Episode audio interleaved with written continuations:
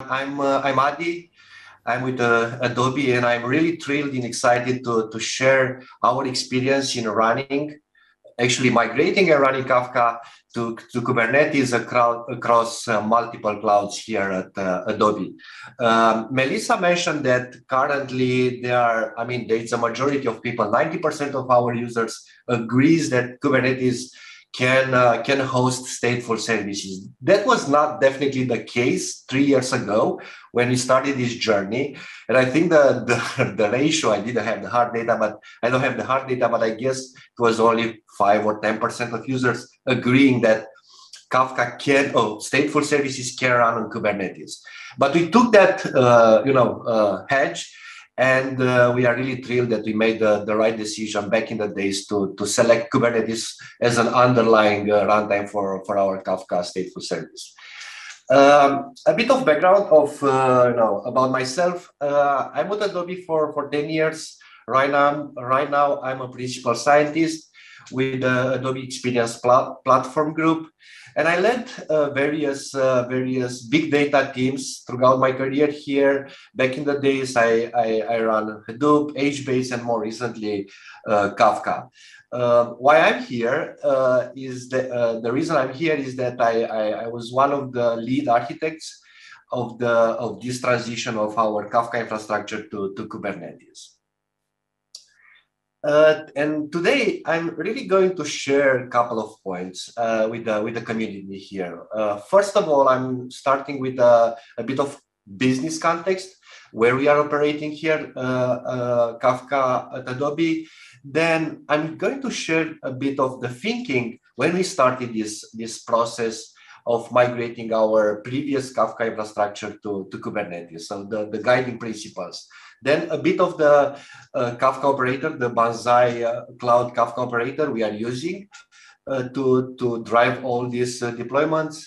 Then the lesson learned, right? And uh, there is uh, one particular, you know, principle, this mechanical sympathy I'm, I'm going to share with you.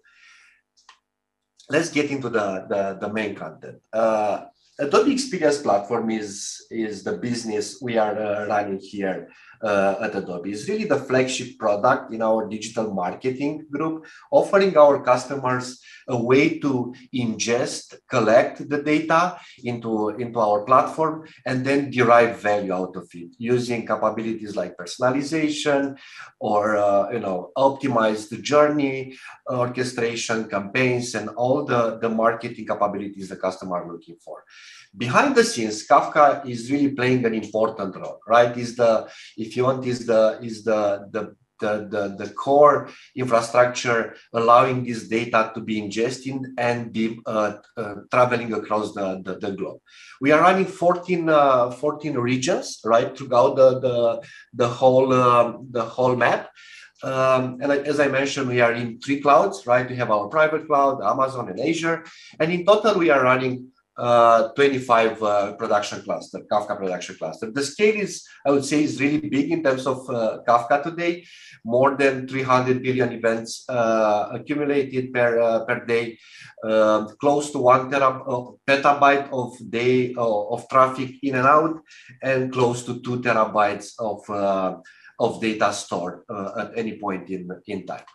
Um, now we we've been running Kafka for quite some time at Adobe, right? So it's probably uh, 10 years now. But when we started this migration, we really, to, to Kubernetes, we really looked uh, at Kubernetes as the equalizer in terms of infrastructure, right? So we really want something that can allow us to, to run uniformly the, the deployment of our Kafka across different clouds. Different clouds being a, a must, right? Was not a nice to have for us, was really a must because this is our hosting strategy here.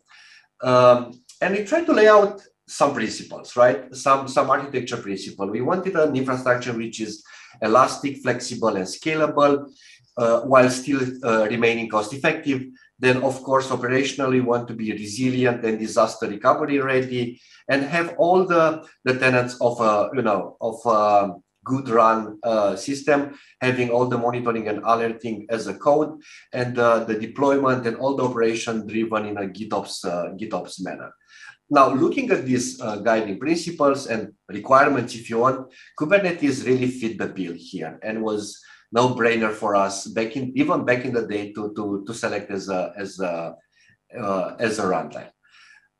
Now, uh, because we we wanted to really be fully and and be uh, and be future proof, right? We we tried to select the the the best uh, methodology and framework to run this uh, this service. And at that time, the operator uh, framework was already a thing, so we we selected that. Um, but looking and and by the way, this is something that can apply to any operator, and it's is part of the operator capabilities shared by the operator framework. We try to compare various operators across the different levels of maturity, right? And uh, Kafka operator, the Koperator, which is uh, um, um, maintained by by Banzai Cloud, uh, now Cisco uh, folks, uh, really was for us the, the one that fit all the, the, the requirements. So we, we opted for, for that operator. There are other, you know, well-maintained operators like Confluent or Strimzi. By, by all means, you should look at uh, all those. For us, uh, the, the Koperator was the, the chosen solution for, for our uh, for our infrastructure. And we, meanwhile, uh, also became, uh, you know, active contributors to, to that code base. This is really the high level. I'm not going to insist. It's something that you can you can check, but it's really the you know the uh, an operator using Prometheus and Cruise Control, which are already something that is being used in the Kafka community to drive all the all the Kafka operator. It's a maybe it's it's worth mentioning that among all the operators, uh, Koperator is the only one that stayed out of stateful set. Uh, when you look at the stateful service, uh, the stateful workloads, you may see a couple of, you know, a bunch of operators uh, making use of stateful sets in Kubernetes. While this is awesome because you are using something high level, it's also posed some, some challenges when operating or trying to fine grain operate uh, complex uh, systems like, like Kafka. In this case, Koperator opted to manage individual pods where each uh, Kafka pods, Kafka broker can be surgically managed in case of uh, you know any any operation. So that's that's really in the end I think a, a powerful uh, a powerful capability. Now in terms of deployment, how we deploy this, um, we have multiple. We have the, the the operator of course deployed in the in a management uh, namespace, and it can operate multiple Kafka deployments. So the right hand side deployment uh, uh, namespace can be replicated and uh, and watched by a single uh, by a single operator. Of course, that that's a uh, that's a a nice capability any operator has in uh, in Kubernetes. And uh, bottom side, we have the, the monitoring namespace, which is uh, delivering the observability capability for, for this. Now, that's uh, kind of you know sums up how we got here what were what was the, the the thinking around selecting the the right operators and now i'm going to share the lesson learned while doing this right and you probably know this, this uh, famous uh, quote from uh, Jackie Stewart, which uh, was uh, a former racing driver, which said that you don't have to be an engineer to be a racing driver, but you need to have mechanical sympathy. And I think this translates very well into our engineering space, right? You don't necessarily, uh, you know, to be a Kubernetes administrator to run Kafka, but you need to have mechanical sympathy, meaning that you need to understand how the underlying platform Kubernetes works in order to you know exploit exploit it to, to its maximum capabilities. So that that what uh, what we tried to enforce throughout this uh, whole uh, journey. Um, and what we learned, right? So when running pers- uh, uh, stateful services, of course, you need persistent volume, right? So that was kind of the the the basic uh, the basic research we uh, we look at and uh, of course you have this across multiple clouds in our cloud uh, in our case we are using EBS, Azure Disk, and vSphere in our private clouds. Um, but that doesn't mean that just selecting any PVC storage class is uh, is the right thing to do. So we had to look at the right configuration for each individual persistent volume, right? So, for example, in in uh, Amazon, you in order to avoid burst uh, I/O, you need to go above a certain uh, a certain disk capacity. In this case, 300 gigabytes to have guaranteed uh, IOPS. Um, the other the other quirk we learned is that volume binding mode is better if you select wait for first consumer, meaning that uh, when you attach uh, PVC like that, it will delay the, the binding of the disk to node until the pod is actually scheduled. So that gives uh, you know a much faster um, start time time for for our uh, Kafka pods um, in uh, in our case. Um, what else?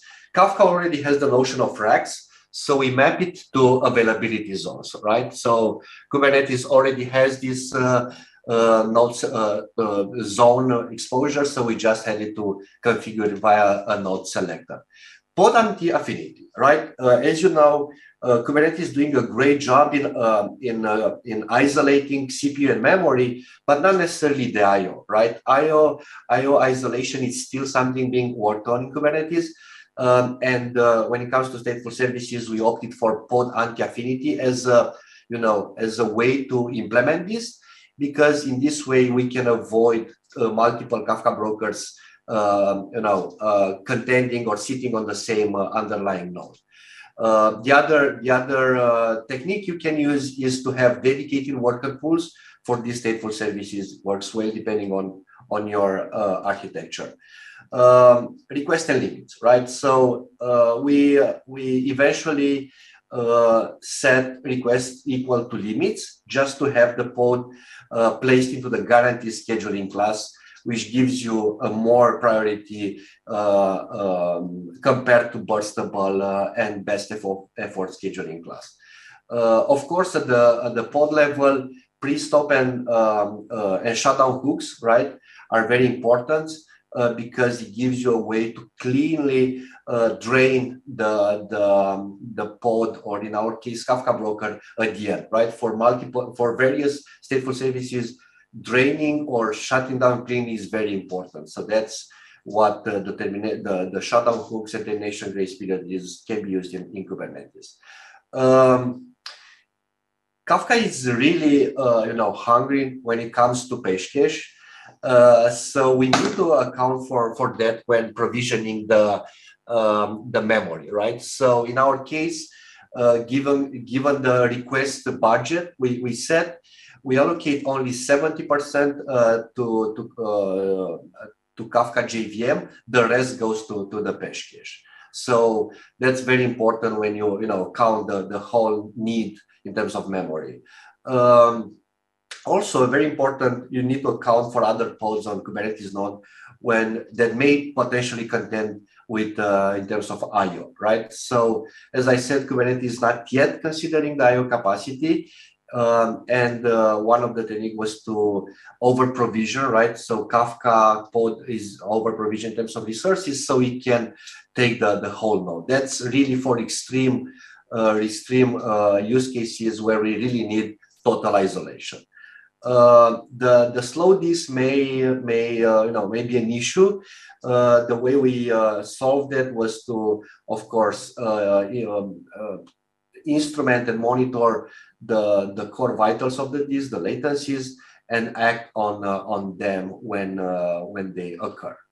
Um, the other one, when it comes to autoscaler, I know we have a nice talk about autoscaling stateful set, but really quickly, in our case, we wanted to make sure that um, uh, autoscaler right will not scale in uh, unless is very uh, is uh, is required. In our case, we can uh, we can label the Kafka pods with a label with a with a tag that says do not scale in unless really needed.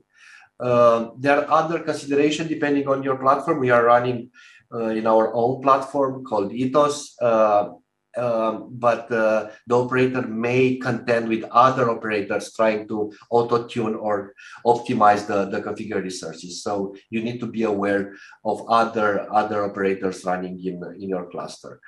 Um, last uh, and a very very important item for for stateful services is how the operator or how the, the, the workload is tolerant to the Kubernetes cluster maintenance. As you know, Kubernetes needs to be upgraded, uh, can be done via resources update, but also via full cluster upgrades where the nodes are really drained to, for example, uh, uh, install a new version of Kubernetes, right? So stateful services really need to be uh, tolerant and cognizant of these operations, right? So having uh, readiness probes is very important, but also using pod disruption budget for us was the more elegant uh, way of signaling the, the budget, right? The disruption budget between our workloads and the platform uh, under underneath, right? So we we uh, we heavily use of of this uh, way of um, um, you know sharing the the disruption uh, budget with the with the platform. Um, when it comes to data, right, data is precious, right? So there are various ways to ensure disaster recovery. In our case, we made use of uh, of the, the global deployment of, of our Kafka, right? So for us, the backup is really um, um, uh, an off-cluster backup, right? Where the data is shared with or, or is replicated across multiple sites. And in case of disaster, we can recover from, from these remote sites. Um,